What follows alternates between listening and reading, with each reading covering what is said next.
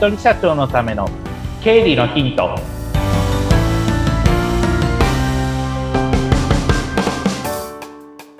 皆さんこんにちは。理財実践塾株式会社の池田孝之です。こんにちは。インタビュアーの水野紅子です。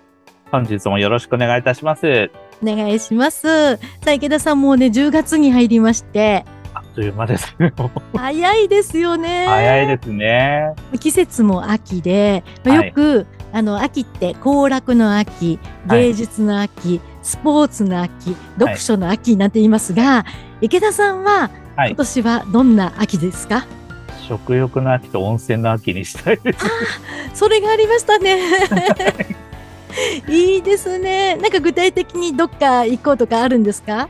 今まだ固めてないんですけれども、うん、どっかちょっと仕事忘れてのんびり温泉と食事行きたいなっていうのはずっと頭のところに ずっと残ってるので、それ実行に移したいなっていうのが今年の秋の目標です。ああ、もうそれ実行できたらいい秋になりそうですね。なりそうですね。な、したいですね。そういうふうに。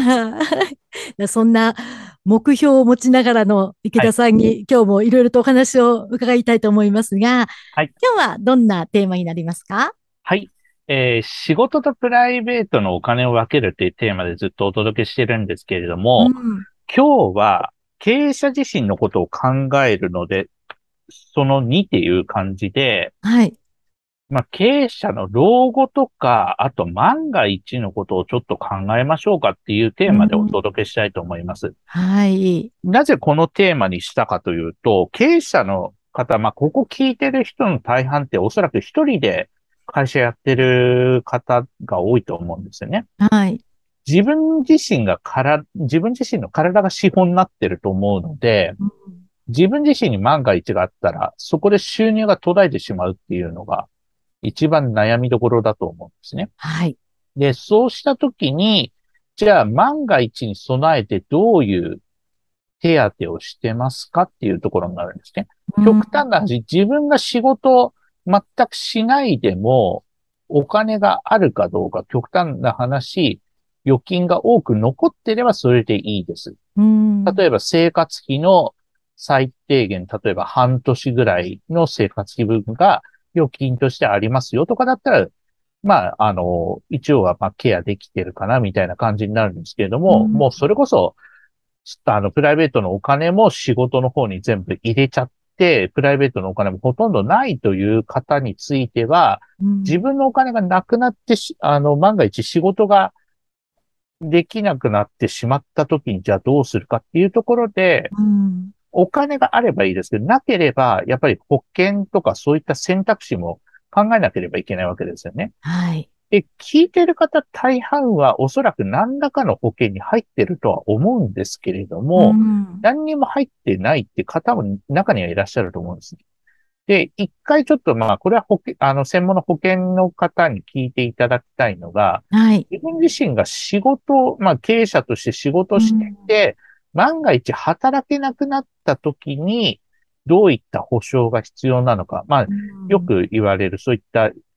保証ですね。あの、収入保証とかって呼ばれるものとかっていうのも一つですし、うん、あとは病気とか怪我とかに入院してしまったっていう方に向けた、そういった医療保険っていうことも時には必要になるかもしれないし、そういった自分に、まあ何が必要なのかっていうのは、それぞれ家族の状況によっても、あと年齢によってもその辺っていうのは違ってくるかと思うので、そこはまあ専門の保険の方に聞いていただきたいんですけれども、そういった保証っていうところをまず確かめていただきたい。経営者は一人だし、うん、で、まあ、怪我とか、まあ、あの、突発的なことを防げる限りは防ぎたいけれども、怪我とかは、まあ、あの、突発的なことだから、まあ、仕方ないにしても、病気とかって、普段の生活の中である程度は防げるはずですよね。うん、としたときに、自分自身の体がやっぱり資本になってきますから、はい、そういったまあ自分自身の体っていうのをまあケアしながら、まあ、飲みすぎ、食べすぎには注意してって、今、これ言ってるのは自分、次回のデモコメディは言ってますけれども、はい。そういったところも含めて健康管理を気をつけるっていうのも経営者の仕事としては非常に大事になってきますので、そういった万が一のことっていうのをできる限り防ぎつつ、どうしてもそういった万が一が起きたときに、どういう保証があるか、どういうケアができるかっていうのを、まあ、今のタイミングだからこそ、あの、確かめていただきたいなっていうのが今日の一つ目の話題です。はい。これ本当に、あの、うん、ついつい自分は今健康だからって言って、うん、あの、大丈夫って言ってしまいがちなんですけど、はい。わからないですからね、こればっかりは。ね。うん、先のことはやっぱりわからないですから、はい。あとはまあ、自分自身感じてるのが、10年前と今と比べたときに、ああ、体力やっぱ落ちてるなっていうのは なんとなく感じることはあるので、はい。だから10年前のようにはいかないよっていうところで、うん、私のお客さん30代の方が多いんですけれども、うん、やはりまだその辺のところの意識ってそんなに話してても、まあ大丈夫だよっていう感じの人が多いので、40越した時が危ないぞっていうところは、ちょっと経験談を交えながらこういったところは話してますので、そういったところを、あの、普段の自分の体っていうこととか万が一っていうことは、常に、あの、経営者だからこそ、これはなぜ話するかっていうと、自分の生活もそうですけれども、何よりも自分に自身トラブルあった時に一番迷惑かけるの取引先ですから、うん、はい。ところに迷惑かけないようにするっていう意味でも、うん、まあ、あの、自分の保証ですね。そういった自分が働けなくなった時の保証っていうのを、まあ、見直していただきたいなっていうところになっています。うん。そうですね。自分が何かあった時に仕事がストップしてしまうと、本当に迷惑かけるし、収入もなくなるしってことですね。そうなんですよね。うん。なので、そこはちゃんと、あの、はい、ケアしていただきたいなっていうところになっていきます。うん。で、あともう一つが、はい。前回もちょっとこれ話しましたけれども、社長いつまで働きますっていうのは常にテーマとしてはあります。うん、はい。これはもう人によって考え方は全然違うので、それ、それはもう皆さんの考えが、あの、尊重されるべきだと僕は思うんですけれども、うん、いずれにしても、仕事辞めたとしても、生活っていうのは続いてきますよね。当たり前の話ですけれども。うんはい、で、万が一、例えばじゃあ、65歳でまあ会社辞めます、もしくは誰かに譲りますとしたときに、うん、じゃあ残りの生活費とかってどういうふうに賄いますかっていうのが次のテーマです。うん、会社員であれば、長く働いてれば、退職金ってもらえましたよね。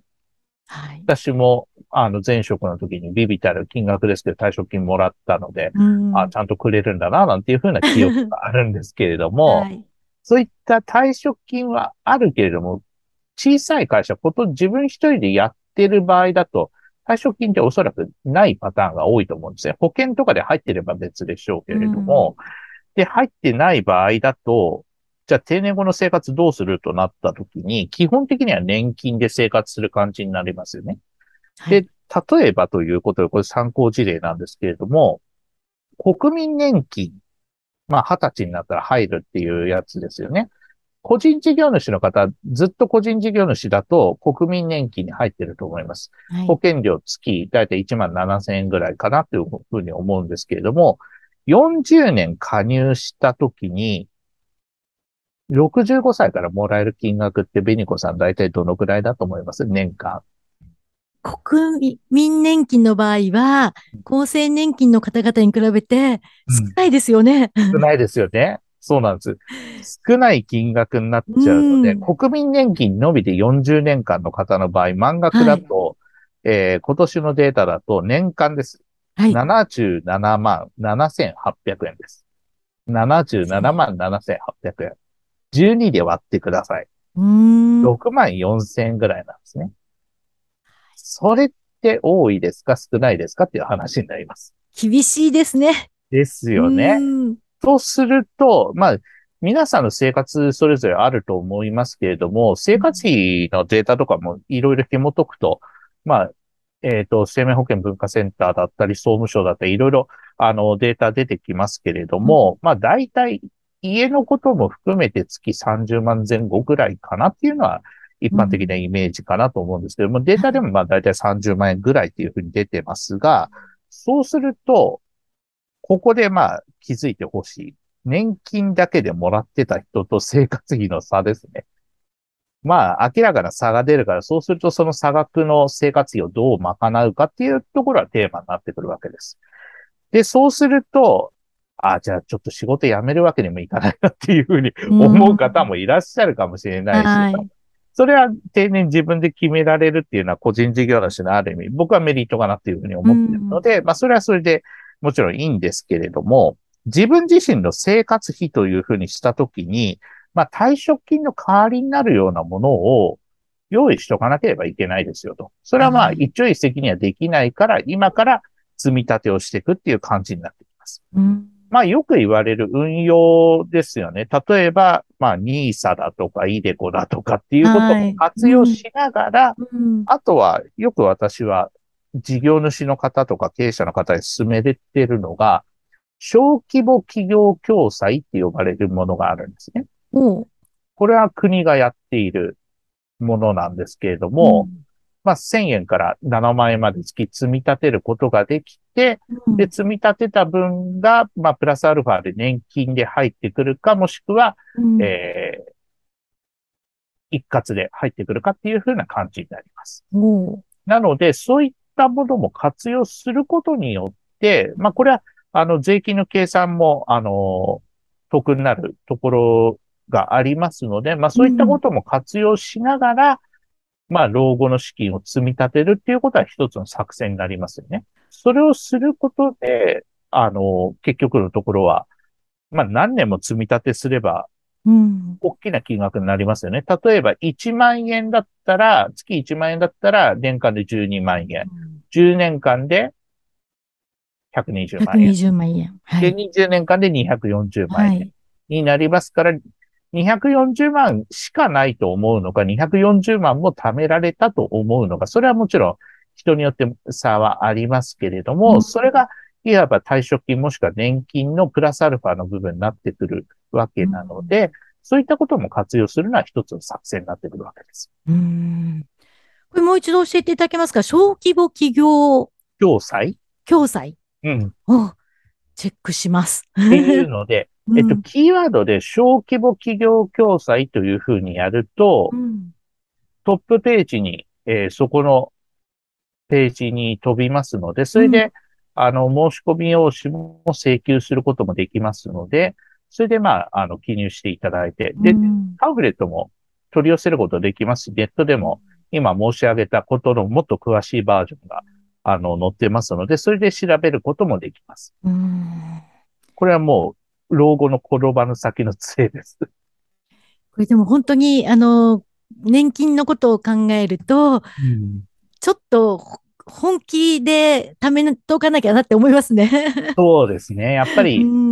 個人事業主のまんまでいっちゃうと、うんやっぱり年金の額っていうのは少なくなっちゃいますので、はい。で会社の方だったら、まあ、給与の額によってこの辺のもらえる年金の額っていうのは多少変わってきますけれども、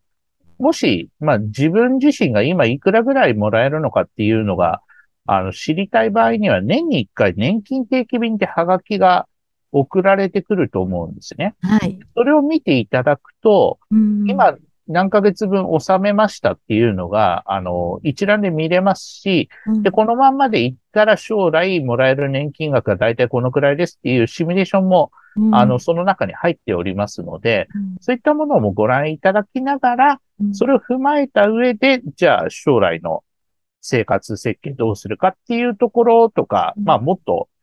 大元立ち返れば、じゃあそもそも私は何歳まで働こうかっていうところをうんあの、改めて考えていただくのが、まあ、良いヒントになるかなっていうふうに思います。そうですね。やっぱり先々、もう本当に今とか来年とかっていうのも大事ですけども、ね将来っていうこともしっかりと見ておかないとですね。はい。そうですね。ずっと事業は続いて、生活もずっと続いていくわけなので、将来っていうところを見ていただくのは非常に大事なことかなというふうに感じてます。はい。しっかりと自分の設計っていうのも見直したいと思います。はい 今日もありがとうございました。ありがとうございました。